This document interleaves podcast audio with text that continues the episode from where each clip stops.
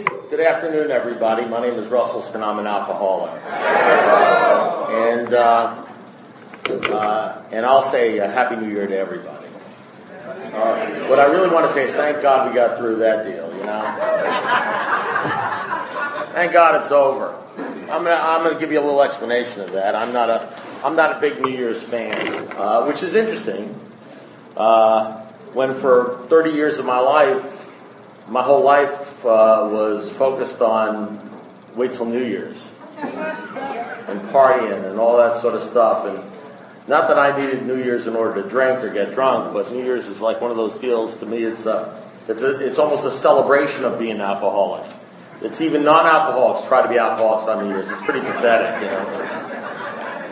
And now I got to tell you, it's uh, it's uh, and I know whenever we have a spiritual action, whenever you're disturbed, no matter what the problem, there's something wrong with me, and I probably have to look in, look forward to it. But it's not one of my favorite times of the year. It's it's not. I I, I don't enjoy it, quite frankly, uh, because to me, uh, and I'm not saying for everybody, even though it sounds I make a lot of generalizations and they're dangerous, but but but it seems to me the whole world is celebrating that which is the problem with the world and uh, celebrating stuff that I'm going to talk about today. I, I promise, by the way, to uh, I'm going to try to uh, behave myself. Uh, you know, I'm, I'm, doing the steps here at this group uh, on Thursday nights, and uh, anybody who's been to any of my step meetings, you know, I. I don't think I'm controversial, but I mean, I guess one guy was telling me, he says, you know, there was a gal cursing you during the meeting, you know, and I said, you know, something like that used to bother me. I, and now I now I can't explain to you how amused I get, how much satisfaction I get about the idea that somebody a week from now is going to be saying, "I hate that guy Russell," you know, living rent free in her head. Uh, this is my birthday month. I'll have 30 years this month, God willing, if I make it to it.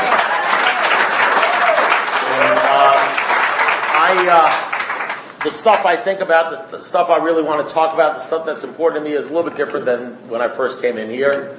And so if you come in here now expecting to hear a drunkalogue, not that I don't think those are important at times, and I love a good drunkalogue like everybody else, that's not what I'm going to talk about. I'm probably not going to talk much about drinking, uh, if at all, because uh, it really has very little to do with my life, and um, it was a, it was really a small, devastating part of my life. But I've uh, I've now, you know, after 30 years, I've uh, I'm 61 years old. I mean, I've lived half my life now sober, so I'm going to talk about things that are important I'm going to talk about what, what's the most important thing to me, and that is not only sobriety, but the solution. And I'm going to talk about a spiritual journey I had. You know, it says in the, um, in the big book of Alcoholics Anonymous, and uh, first of all, let me, let me, not that this is going to help, because alcoholics hear what they want to hear. They really do. They hear what, they don't necessarily even hear what I'm saying. They just hear what they want to hear. I was, I was having a conversation with somebody the other day and they got very upset and they said, I said, why are you so upset? And he says, because you're trying to tell me this. And I said, I'm not trying to tell you that at all. I was trying to tell him an experience I had, something I had, and he could use it or cast it away or do whatever he wants to do. And, and because of where he's at and who, who he is, he thought I was like preaching to him. I wasn't preaching to him at all. He thought I was trying to convert him. So I'm not trying to convert anybody. I'm just doing what we do in Alcoholics Anonymous. This is like a giant supermarket. We all get to share our deal. It says if you want what we have, whoever we is, and I hope one day, I pray that you find your we. I pray you find your we, because if you don't find your we, you'll have no vision. And you know what it says in the Bible? When without vision, the, the people perish. Vision is important. Knowing where, who you are and what you are and where you can go with this thing is important. Otherwise, you're just taking up space. And, you know, one of the things we do in Alcoholics Anonymous is we all talk to each other and we all you, all, you all get a sense of where people are at. And then you get to sit there and say, I like that guy. I don't like that guy. I want to have what he has. I don't want to have what he has. And you get to choose where, who you want to hang out with and what you want to be because, because what, what I can tell you after 30 years is what I heard a long time ago, which is true. And that is, in the next five years, the person you'll end up being will depend greatly upon the people you hang out with and the books you read. And the books you read will depend greatly upon the people you hang out with. The old saying is right. You lie down with dogs, you do get up with fleas. And you know, you, you know, it, a lot has to do with who you hang out with, the people you hang out with. So, you know, I, am going to talk a little bit about uh, what, what I believe the big book is about. Uh, in the on page 29 of the big book, and this is the caveat is this is my experience. I'm going to talk about my life. Now, you could disagree with me about a lot of things. You could say you don't agree with me about anything. You could, you could, you, we could argue about a lot of things, but there isn't going to be any argument about my life and my experience because this is my life and my experience. It may not be your life or your experience. You may not want it to be your life and your experience. Okay? You may want to do something completely. You know, that's fine. That's that's perfectly okay. I'm not saying to you you need to do it this way. What I'm saying to you is I'm going to explain to you, like the stories do in the big book, like Dr. Bob and Bill Wilson did. I'm going to explain to you what happened to me, and then you get to decide now and forever whether any piece of that makes any sense to you. It's as simple as that. And uh, no, no harm, no foul. You know, you don't want it, that's fine. And uh, and that's what we're going to talk about. Because in the big book it says on page 29, where it talks about the clear-cut directions, it says it says each individual in his in their personal stories, and it's our stories which disclose what we were like, what happened, what we are like now. Our stories are very important. Our testimony. It says our witness. Each individual in the personal stories explains in his own language.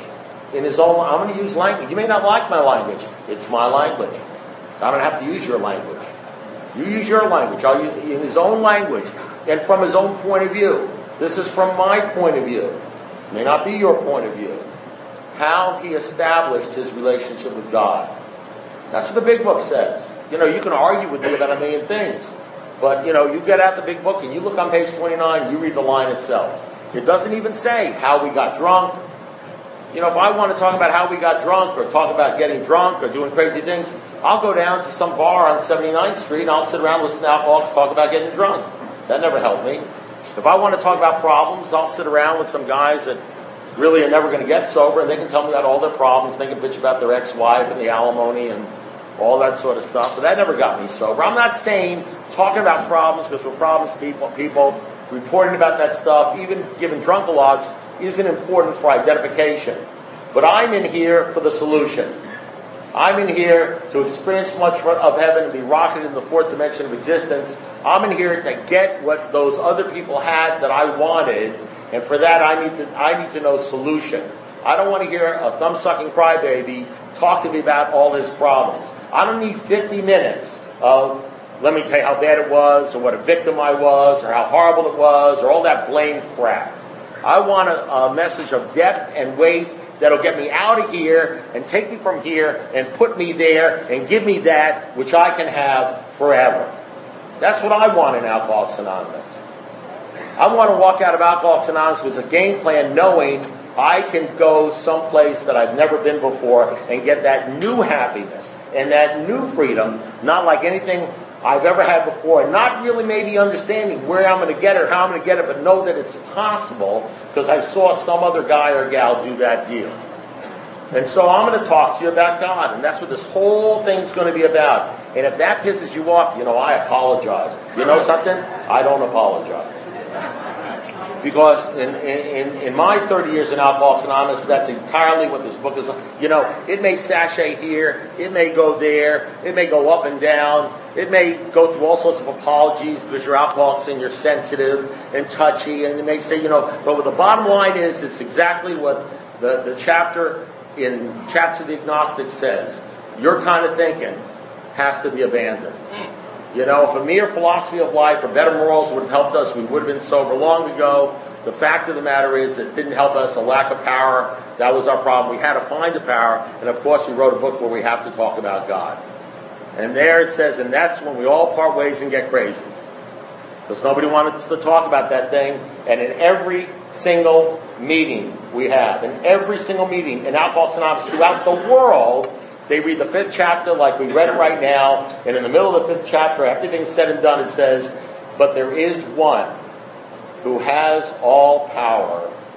May you find him now. And then 20% of the people naming saying, I don't, want to, I don't want to talk about him and I don't need to hear anything about him. And they expect to get everything these guys got without talking about him or thinking about him or being pissed off about him as we talk about being open minded and working the steps and all that sort of stuff.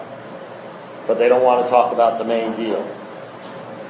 They want to talk about managing their lives. They want to talk about how their lives all screwed up and how they can fix it when the big book says you can't manage your life.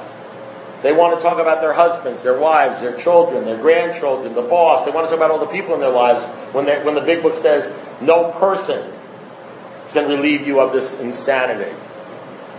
And when the final thing the big book it says, after you read that thing, it says, but God could and would if he were sought. Being convinced we're now at step three, but they don't want to talk about that. So you want to know something? When I get the mic, I talk about that. Because Bill Wilson, a long time ago, said, The Lord's been so wonderful to me curing me of this terrible disease that I got to keep on talking about it and telling other people because I love other people so much and I want to have so much of what I have that I'm going to talk about it. And I can't impose my feelings on anybody, but I sure as hell can expose myself to you.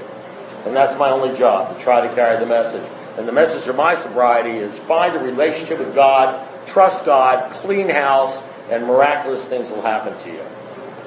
And if you don't do that, you may stay physically sober, for even a long time, but somewhere along the road, you're going to notice these little three mile islands. These things are going to blow up on you in all sorts of different ways, making your life totally unmanageable from time to time. You're going to sit around and you're going to try to figure out why is my life so goofy? Why can't I have long term relationships with people? Okay, why do I feel crappy about myself? I mean, I'm getting a 20 year medallion, a 15 year medallion, a 5 year medallion, a 30 year medallion. Why is my life all, what, what, what am I missing? I'm missing something, and you're going to find you're missing the mortar in that deal. Where it says, first of all, we had to quit playing God. So I'm just going to tell you a little bit about my story, which isn't going to involve drinking. You're going to have to assume that there's a possibility that I used to drink alcohol. that my life isn't so boring that I got nothing to do with myself that I figure I pretend I was an alcoholic and come to AA meetings so I could speak to y'all. All I know is this. The only thing I'll say about alcohol is this. And is, is I defy anybody to drink alcohol and have it do for them what it did for me and then stop. You just ain't going to do it. No woman, no suit of clothes, no amount of money, no nothing ever worked for me quite as well as just a few drinks. And so I drank it. And the problem with my life is that eventually alcohol stopped working for me. And the real problem in my life is alcohol stopped working for me about 10 years before I realized it stopped working for me. And when that happens, you hurt a lot of people, you know. And, and I, I came to the realization, I looked one guy in the eye one day, and this is what I said to him. I said, I need help. I can't stop drinking. That's what I said. I need help. I can't stop drinking. Which may not seem like much, but it was a big thing. Because for many years, I didn't think I needed help at all. And then there reached a period of time where I thought I needed help. I needed a woman. I said, I need help. I need money. I need help. I need a new job. I need help. I need, I needed help, but it had nothing to do with alcohol. And then one day I, I thought I had a, maybe an alcohol problem. And I even said, I'm an alcoholic. I drink because I'm an alcoholic. I drink for no to get by. But I didn't think it made my life unmanageable. And then one day my life got real unmanageable, but I didn't think it had anything to do with alcohol. It had to do with my wife or my ex-wife or you, whatever it is. And then the day came where God gave me a gift. And the gift was this I looked the guy in the eye and I said, I need help. I can't stop drinking. And somehow I realized my life was unmanageable and I couldn't stop drinking. And the unmanageability of my life, which I could manage, had something to do with being powerless over alcohol. And when those two things met, apparently I was at something called the first step, and I didn't even know that until I came to Alcoholics Anonymous and maybe a few years afterwards. Now, a lot of stuff I'm sharing with you today about my life and stuff I've learned about my life, although it may be factually correct, and I say may be factually correct because, you know, I'm, I'm 61 years old, and this took place over a 30 year period of time. Who knows? This is my impression. I'm not certainly trying to lie. I'm trying to give you the facts as I remember them. The truth of the matter is, many of the things I recognize in my life now, and I'm sure this has happened to you guys, Sometimes you just go through stuff in life and you're just going through it and you're in hand to hand combat with life and You're just you're just spending your time trying to stay sober and live and stay out of trouble and not get hurt one second, one minute, one hour at a time, not even understanding or realizing why you're in the mess of what's going on, running around. You just sort of make it through the day and you don't drink and you feel good and everything like that. And you're, you're, you're just, it's just sort of like you're playing tennis with, you know, some super tennis player that's just hitting balls at you, right, left, and sideways. And you're just trying to get through the thing and some, and you get through it and you get a little better and then this happens and that happens. and you learn a little something here and maybe 10 years down the road, all of a sudden you see a pattern and you realize something, you get discernment, and it becomes all clear as to exactly what was happening the first month. you know? And you can get up and you can explain all the nuances of what happened the first month, and you see it, and it's so clear, but it wasn't clear when it was happening. It was like a blur, you know what I mean?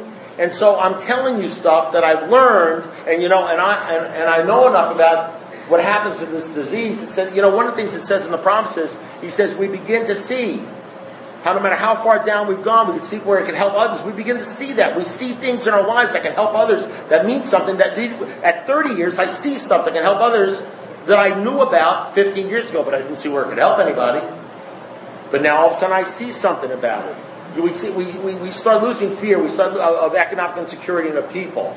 So at times, maybe, so by losing fear of people, you're able to talk to people, you know, with your barriers down and be transparent about stuff that maybe you wouldn't have talked to them about it before. So a lot of this stuff I'm talking about, I don't want anybody to think, gee, I, I, I don't think about this stuff. I don't realize, you know, this is stuff that I've learned over a period of 30 years, you know, trying to work this, work this stuff under pressure, you know, through problems.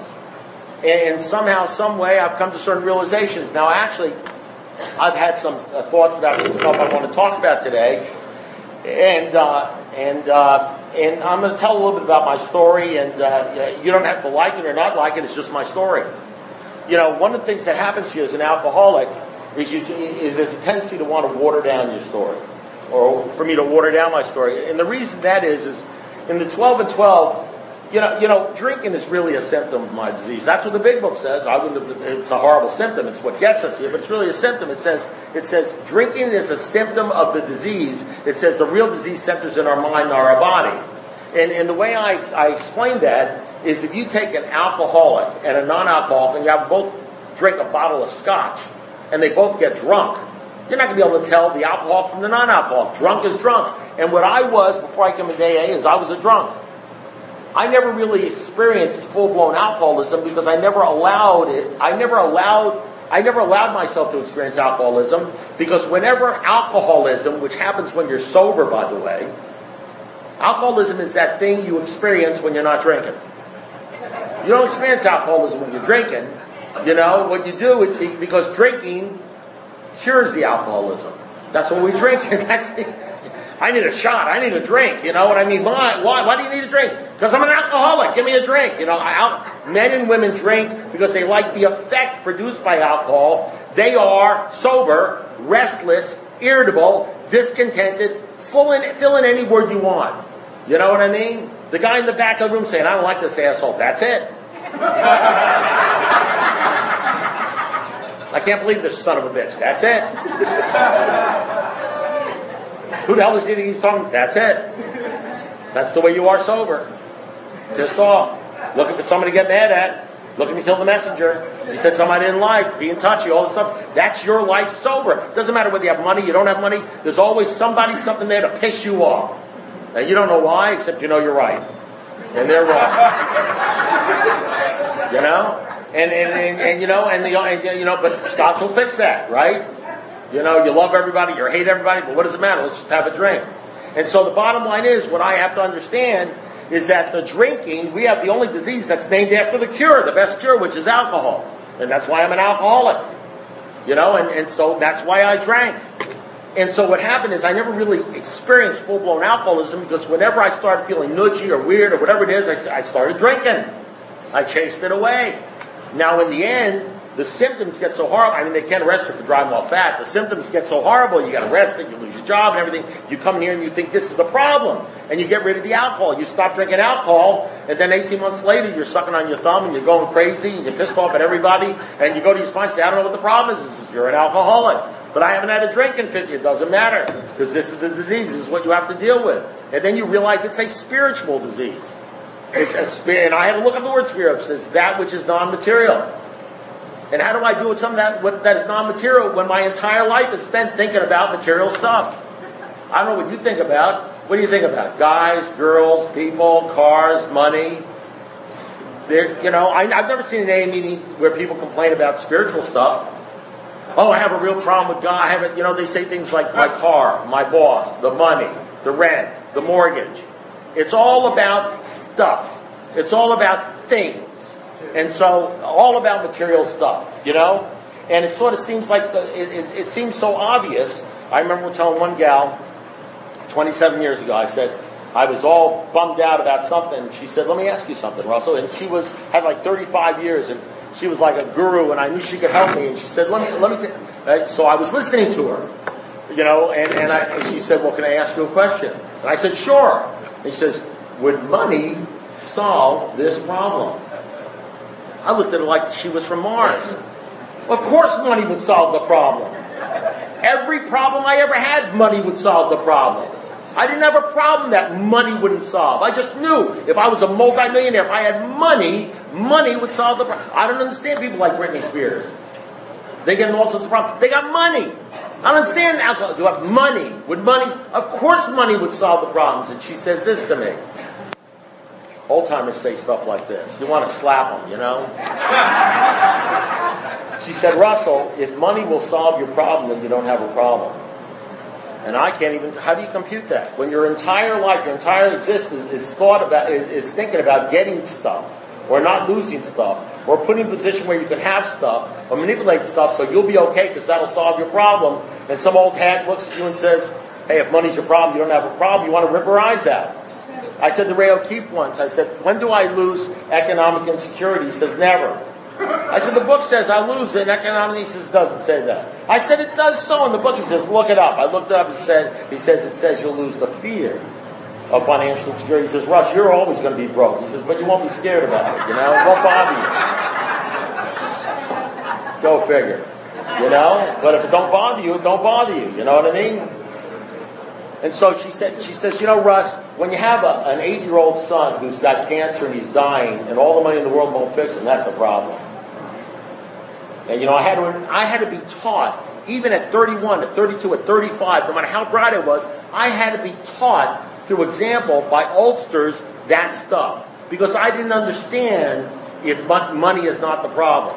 It had to be put in front of me, things like that. I had to learn that over a period of time, what is important and what's not important, because I had my priorities mixed up.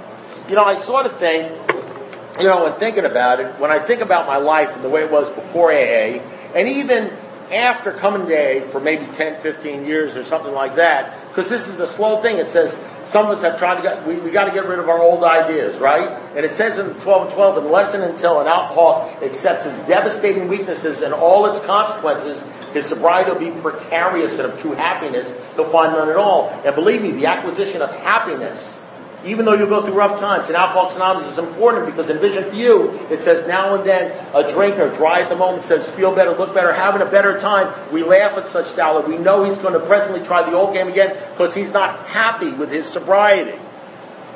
So I know guys that are 20 years and 30 years sober and 18 years and 16 years and five years sober, and they've been going to meetings, they, have been picking up chips and picking up medallions and sponsoring and doing stuff, and then one day they wind up drunk. And why does that happen? Because whatever's going on in their life, it isn't enough to make them happy. So they get involved in other fellowships, hanging out with other people. You know, our big book in Vision for You, it says, God will show you how to create the fellowship you crave. Listen to me. We're lonely, empty people, craving spiritual fellowship. And if you don't get spiritual fellowship, you'll find it at the titty bar. You'll find it someplace else. You, you won't find it. You'll find it somewhere else.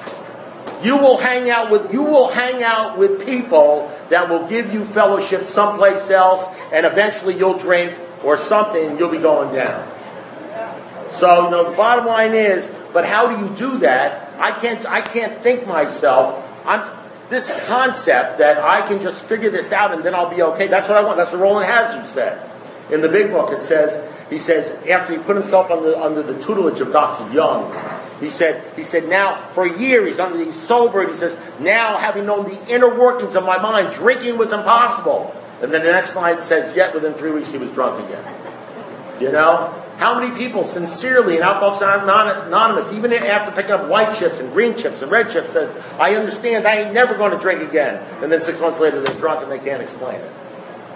So it's more than just being smart. It has nothing, it doesn't do with being smart can keep you away from this deal. Because you got to be able to listen. You got to be able to somehow doubt your own mental capabilities. So I would think, when I think about what was going on in my life, and I think about what was going on in my world and how I was thinking, you know, I, I sort of think my entire thought process, my entire life prior to coming to Alcoholics Anonymous, revolved around three things money, women slash romance, women slash romance, and booze. Money, which I which are basically material things. If you don't want to call money, you can call it a boat, a car, whatever, something material, material things. I was either thinking about material things, I was thinking about sex, women, romance, all of which, by the way, they say in, in chapter 7 of the 12 and 12, romance, we don't want to deprecate it, but nobody has made a worse mess of it.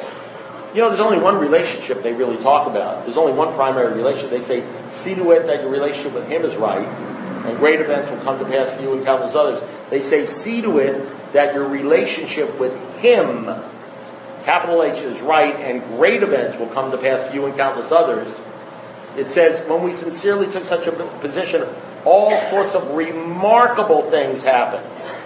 You know, it said, being all powerful, He, that same He, that Him, gives us everything we need if we stay close to Him and perform His works well. It's all about Him, finding Him now, performing His work well, you know, being of maximum service to Him. And we come in here, and all, all the guys I know want to talk about her. And all the gals want to talk about Him. And they ain't talking about the capital Him. They want to talk about the same stuff they were talking about in the bars to the other girls and the other guys, which got them in here in the first place. One of those old ideas is if I only had this gal in this state at this time with this job and this amount of money, I'd be okay. And I had that happen, and it worked for about five minutes. And then I needed another gal in another state and another job, and that worked fine for about five minutes. And the, and the bottom line is my entire life and my entire thought life and my entire motivations and everything about me and my entire survival. And I was so sure this is correct. And you know what? One of the reasons you're so sure? Because the world, the world tells you that that's the way it is. You go to the movies, you know what the movies say? It's about money, sex, romance, or booze. It's all about that. That's, that's what they're telling you in the movies. Hey, let me tell you something. There ain't no movie telling you what I'm telling you. They're, not, they're telling you it's about the girl. You know, my wife, my lovely wife is here. You know, we have a little, little disagreement. She wants to go to all. She watches the Lifetime channel. She wants to go to all these romantic. Yeah. She loves these romantic movies, and I go to them and I see what they say. Find true romance, and you'll be happy. Find the gal, you'll be happy. I, we were looking on uh, to see what movie we could see tonight, and there must be like ten romantic comedies. Romantic comedies, that's funny. A lot of romantic comedies going on in here. And then she tried to stab me with a butcher knife, you know. Ain't no romantic comedies going on in Alcoholics Anonymous, okay? I can tell you that. Ain't a comedy. Well, it's a comedy. After 30 years, it becomes sort of funny. Just watching it happen, you know? But money, romance, sex, booze, you know, just something to make myself feel better, get away, something for the instant, the vacation. The world, the bill, you go out there and look at billboards sometimes. Look at billboards. You know the billboards say? Booze sex, women. You go watch TV, you know what it says? Booze, sex, women, money. You go turn on TV, you know what it says? The answer to your problem is booze, sex, women, money. You go up to your friends, the guys you hang out with, that you know what they say? If I only had booze, sex, women, money. You read the paper. Booze, sex, women, money. You know, or for women, obviously men, money. The entire earth celebrates that as the way, and it's what I was thinking about before I got in here. It's the only thing I'm thinking about. I'm, I'm hair triggered to think about that stuff, and it got me drunk and crazy and in pain until I got here when some old timer tried to talk about God, and I said, I don't want to hear about that shit. It was the only thing that the big book was about because I'm hair triggered the other way. I'm hair triggered the other way. And alcohol brought me to my knees, destroyed me. You got to be destroyed until you start giving up some of those old ideas. And those old ideas hang on for years. And so I come into this deal, and all I know is one night on Christmas morning at 3 o'clock in the morning, I'm watching a sermon on TV. And some guy's giving his testimony, and I get on my knees and I give my life to Jesus Christ. Now, you don't have to like Jesus Christ. I don't know what he ever did to you to hurt you, but the bottom line, you can be pissed off at him. But you want to know what the great thing is? I can tell that because that's exactly what happened. Now, I'm not saying you have to do it, but that's what I did, okay? Which may not seem like a big deal, but when you're Jewish,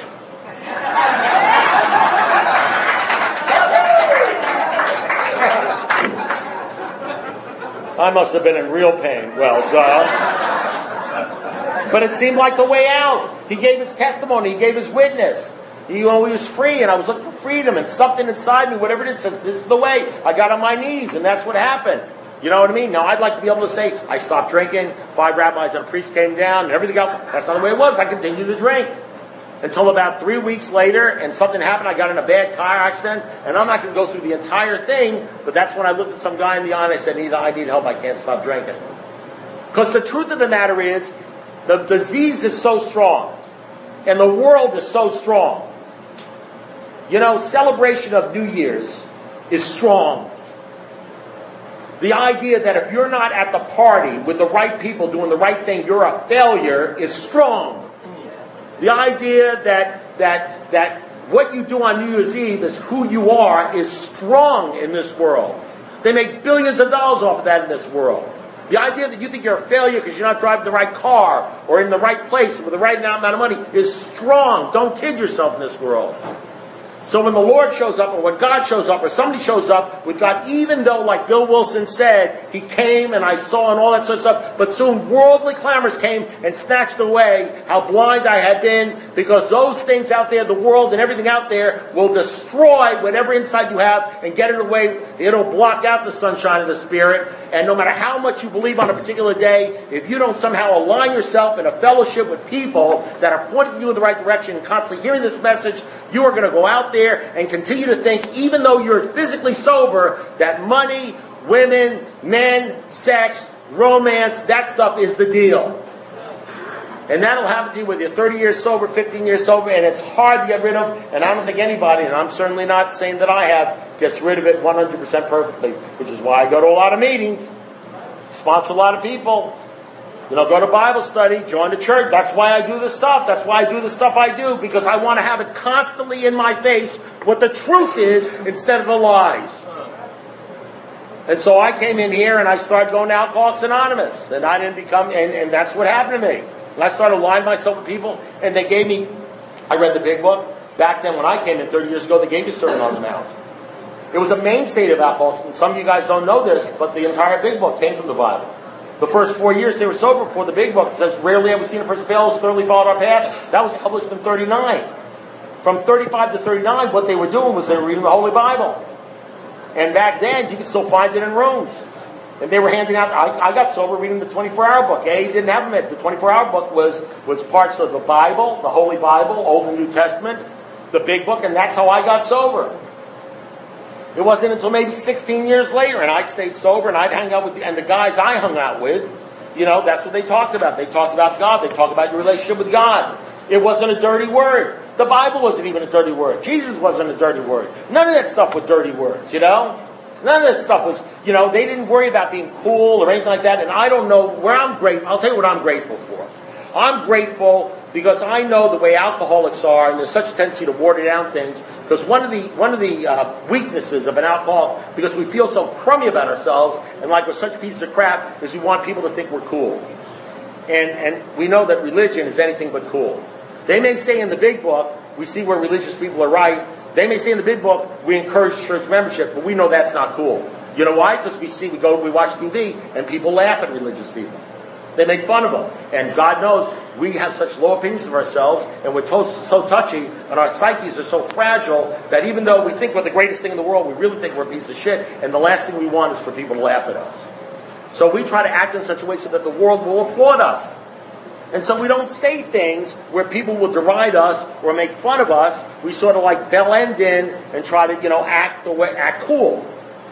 And religion ain't cool, and God ain't cool, and Jesus ain't cool, and the Bible ain't cool. You know what I mean? Well, hey, how about them dolphins? That's cool. hey, let me tell you something. The dolphins ain't going to keep you sober. The Mets ain't going to keep you sober. None of those sports events going to keep you sober, or you can give a shit whether you drink or not. 99% of the stuff you think of on a daily basis, every day, all the time, is not going to keep you sober. As a matter of fact, it's going to do just the opposite. It's going to draw you away from the only thing that's going to keep you sober. Because there is one who has all power, and that one is God, and you find it now. And all I know, and I don't know why this happened, because I got the same disease everybody else has, but some, and, and the only way I can, I can think it happens, of course, I, in my predilection now, I think it's the Holy Spirit, but the bottom line is, is for whatever reason it is, I chose to hang out with these men who were involved and focused on that deal. One of the great things about Alcoholics Anonymous is nobody can say, no man or woman can say, well, I never had a chance to meet somebody like that. Or I was never exposed. In AA, in this group, we have the good, the bad, and the ugly. Every crazy guy in every bar in the United States ends up, all, the, all those crazy guys in the bars, they end up in here. That's our waiting room. They end up in here. And you know something? Nobody, here, you, once you get here, I may never have had a choice, you understand? But once I get here and I stop drinking, I have a choice. I have a choice of who I ask to be my sponsor. I have a choice of who I listen to. I have a choice as to who I follow. I have a chance, a choice of what books I read. I have a choice as to how to handle my life. It's my choice. I choose how to do it. I choose whether to walk out of the room or sit down.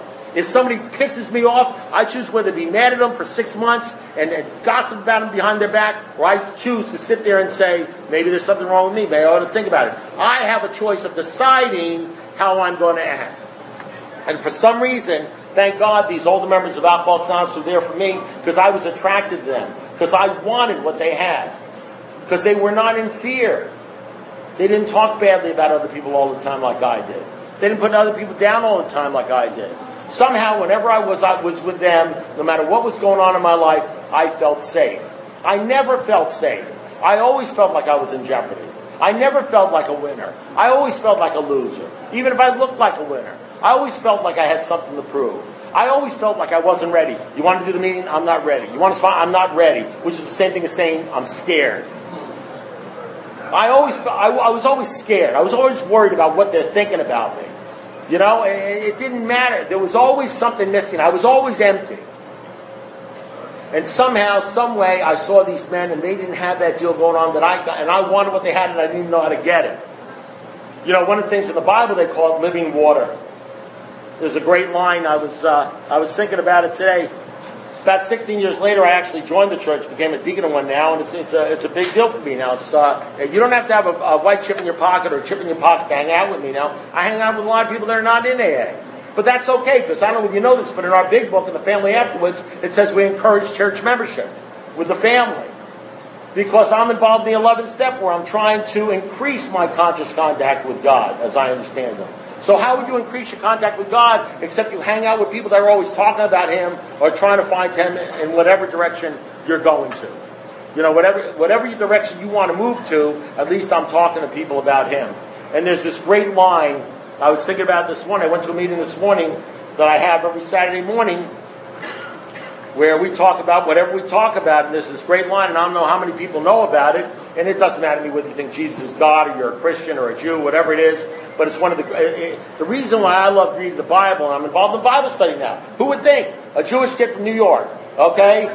You know, an atheist, an agnostic, my, I, I, worship Playboy magazine and Hugh Hefner. You know what I mean? Who would have think I'm a deacon in a, in a, Presbyterian church going to two or three Bible studies? Who would have figured that deal? Hey, be careful what you laugh at. You don't know where you're going to be in 30 years. You know what I mean? Yeah, you don't know. You know, but so I'm thinking. But one of the reasons I love getting into the Bible when I got into it because it explained. Now I realize, you know, having never read the Bible, I didn't know that I was always involved in Bible study. I didn't know that the big book was the Bible. That the big book, all the big book was about, about was it was salvation through connecting up with God. From beginning to end. I've never been studying anything different but that. It was just a giant Bible commentary. I didn't know that because I was ignorant of the Bible. I was ignorant as to what they were studying, so all I did was put it down. Now I read the Bible, I work on the Bible, I understand the Bible. I said, man, this is the stuff we talk about in the big book. But so I'm not ignorant about it anymore. And you know, the big book is big. It's a big book, right? The Bible is bigger. You know, there's more stories, so it explains a lot. And there's this incredible story the, that, that makes it come together to me. It helps me with my program. Where Jesus is sitting at a well. I don't know how many people are the women in the well. And a Samaritan woman. He was a Jewish guy. Like me. Well, maybe not like me. I don't want you to think I'm Jesus. I'm trying. And, and this Samaritan woman, this is like Arabian woman comes up, and Jews didn't talk to her, and, and she comes to the well, and, and, and, and, he says, would you, would you, and, and she says, "What are you doing here without without a cup to pick to get the water? You can't get water without a cup." And he says to her, and he says to her this. He says, he, "She came there to get water." And says, "You know, if you asked me, he says, the water you're going to get from this well, you'll drink, but you'll thirst again. But you'll thirst again." He said, "But if you ask me, I give you living water." Water that if you drink, you will never thirst again. And you know, when I think about it, the problem with me with booze, the problem with, me with women, the problem with me with money, the problem with me with all that other stuff I was trying to get into my life, which a lot of it I got. You know what the problem was? I was always thirsty after drinking it. I was always thirsty after drinking it. I'd run and hide and hawk my life and hawk my integrity and prostitute my ideals and do everything to grab it and I get it and I feel good and then I'd be thirsty again. And I came into Alcoholics Anonymous. I got down on my knees. I asked God come to my life. I hung around godly people. I started studying these things and I got water that I drank and I never had a thirst again. I never thirsted again after five years, not after 10 years, not after 20 years, not after 30 years, um, uh, you know, the only thing I thirst after, I do thirst again. I'm lying. I want more water. I want more of that water, man. You know? You know what's the great thing about Alcoholics Anonymous? You don't realize this until you get about 25, 26 years, 30 years. They can't kick you out.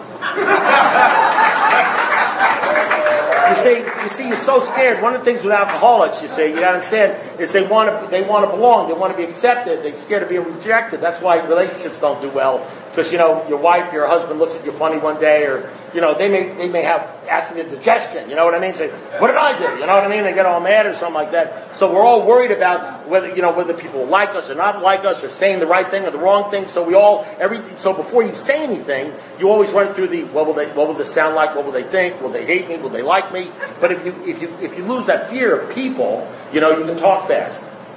Because you don't have to run through the filter. You just talk about whatever's on your mind, whatever the Lord puts on your mind, and you talk about it. And then when you realize they can't, they can't, they can't kick out of Alcoholics Anonymous, you can say things like Jesus, and you talk about the Bible, you talk about whatever you want to talk about, you know? And some old fool comes up to you and says, ah, and you say, well, okay, well, that's fine. You know, whatever, it doesn't matter. It don't matter. And you know what? People want this stuff because they want, you know, they want, they want the message of, of, of depth and, and weight.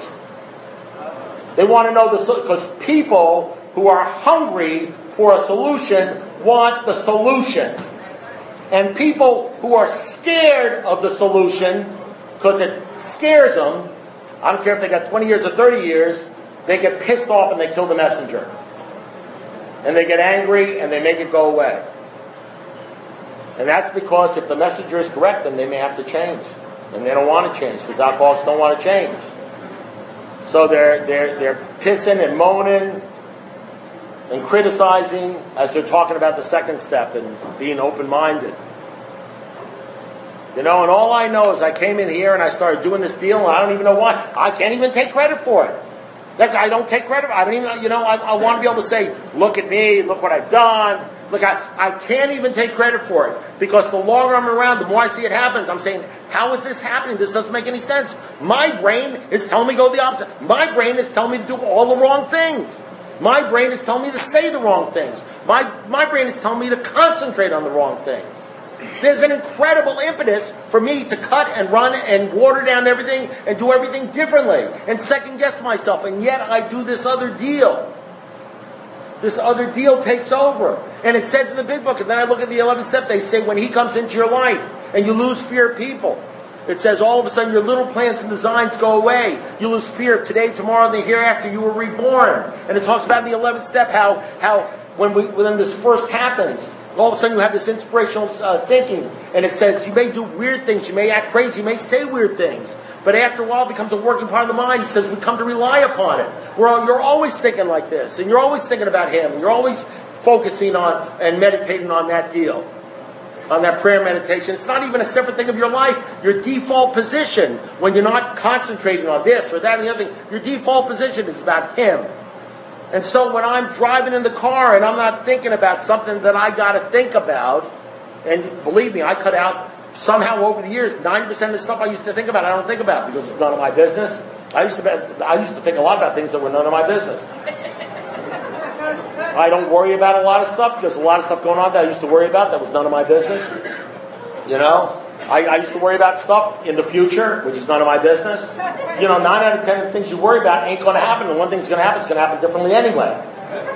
You know what I mean? And all of a sudden, when I started cutting out, when the, when the Lord started taking over my life, and the spiritual stuff started coming in, 90% of my thought life was like gone, which is good for the committee.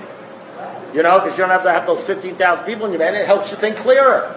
And then all of a sudden I find when I'm not, and then I populate my life with the big book. I populate my life with the 12 and 12. I pop- populate my life with the thoughts of Bill Wilson. Dr. I populate my life with the Bible with the thoughts of the Apostle Paul, about, you know, St. Augustine, about all these people we read about that, that influence them. I populate my life with those people. And I hang around those people in my everyday life and people that talk about those people. So when I drive in a car and I got nothing necessarily to think about, I don't think all of a sudden I find myself thinking about, you know, the Lord, or I think about, you know, the Sermon on the Mount, or I think about the woman at the well, I think, I think about the big book, I think about, I think about none of this stuff is designed to make me feel bad. It's all designed to lift me up and make me feel good. And then I go to an A meeting and I talk about this stuff, and some poor schmuck in the back is going, I don't want to hear this crap. Too bad.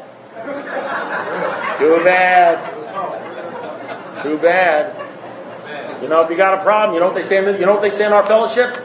If you're pissed off and you got a problem, something disturbs you, there's something wrong with you. So that's the great thing. I get you to, you get to work on that. If you're really solid about AA, then you go out here and say, why is that guy, that Russell, I can't stand his guts. Why can't I stand his guts? What is it about him? What is he saying that's really bothering me? Why am I really bothered? You know, or you can just get mad and pissed off, which is what alcoholics do, like childish behavior, and go out and have a drink. Just have a drink, you know. That's another way you can just drink. That's what we do.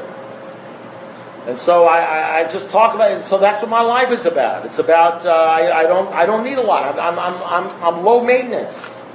I don't need to go somewhere to be entertained. I don't need to you know I, I, I don't need to do anything. I don't need to spend anything. You know. You know, I don't need to drive a new car. I don't need to have a brand new watch on. I don't need to. I mean, I, I own stuff. I have stuff. I do stuff. You know, I don't need to be perfect. I, I can screw up. I realize it's not about being perfect. I understand that. That's hard to sort of grasp that deal. I used to be in a world that if you weren't perfect, you were terrible.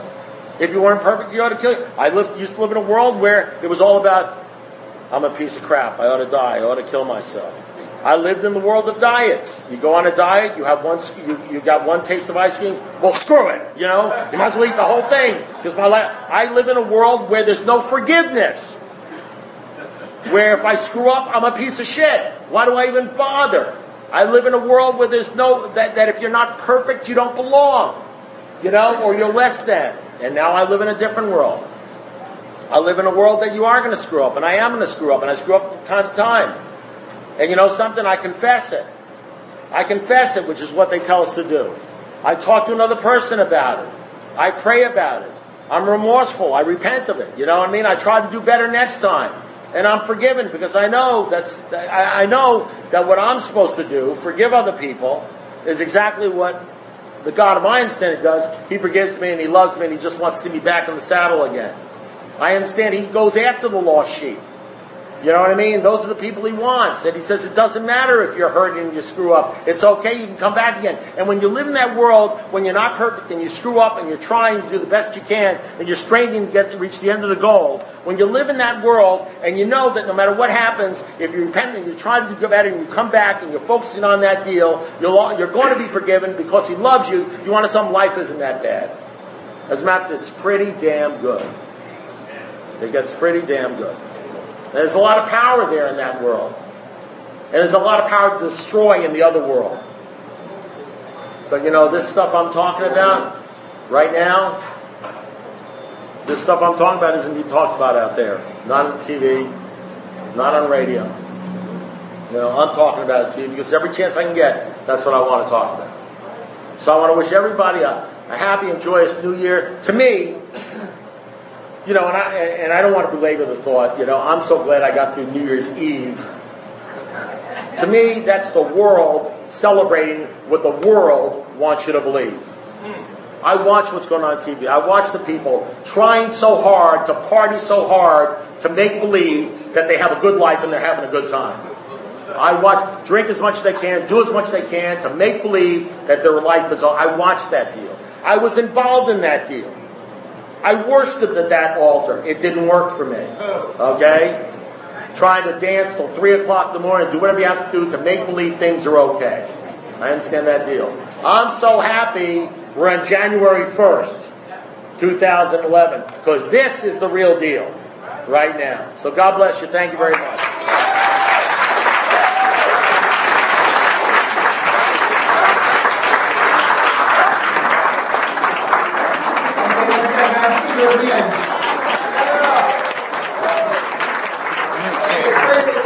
Talk too, man. Okay.